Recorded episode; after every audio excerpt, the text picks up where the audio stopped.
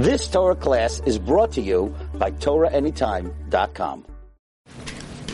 Okay, we're continuing in Seif Gimel here in Siman Mem Beis. We're talking about a handkerchief that was designated to wrap tefillin forever, and you wrapped it one time. So now let's focus in on this word la'olam. Is that dafka? Meaning we're learning that hazmana together with using one time renders something uh, tashmish kedusha. But does it really have to be designated forever la'olam? So it says Mishra yesh oimrim dafka b'feirosh. Some say yes, it has to dafka be designated forever. Aval b'stama, but if you don't specify, we don't say he's designating forever. Kivan the stam suda in. Stam a handkerchief is not forever. In other words, if it's a, a tefillin bag, then you don't have to explicitly say forever. I mean, a tefillin bag is forever. You're not going to use it for something else afterwards. But if it's a handkerchief, you would have to specify. The Gra implies that unqualified designation is forever. All the mechaber is coming to exclude elahecha dehisna shaloyia rak lefisha v'loy. The mechaber is only coming to exclude if you explicitly have in mind that it should not be forever, but not that you have to explicitly say it is forever. It's just as opposed to where you stipulate it should be temporarily.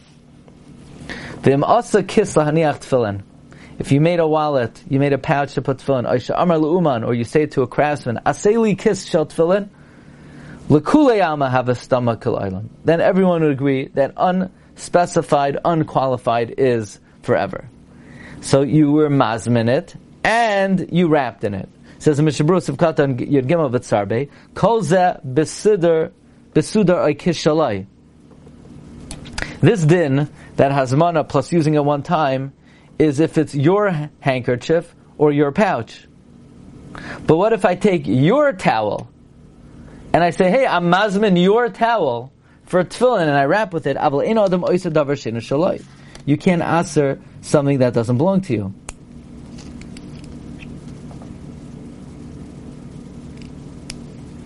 He brings in the dirshu, what would the halacha be if Okay, I understand. Only the owner could be mazmin. But what if the owner is mazmin and someone else comes along and uses it? Like this. I'm mazmin selling for sukkah, and another guy comes in and eats in the sukkah. So, I can't be mazmin your item, but what if I'm mazmin my item and you use my item? So he quotes the Bikurei Yaakov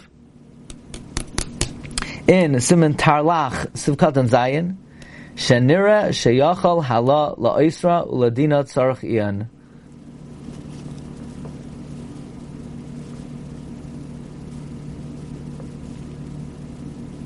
Okay. Ella imkain, unless ganav beged, unless you stole a garment, v'chatachai, and you cut it, v'asim menukis, and you made a pouch. Does kanye b'shinoi maisa, then you acquired it with, or changing it with an act, v'asar, and you could asar it. The katan should sarbe tefillin b'hakis. What if a minor wrapped tefillin in a kish is mina lekach that was designated? Gam kenesar. Avol davar something that could be usher just by designation, as we will explain, will not become usher with the designation of a katan. The katan yesh loy maisa ve'en loy machshava. An act of a katan is significant. The thought of a katan is not. So something that's designated and used by a katan, it's usher because the act of a katan is significant.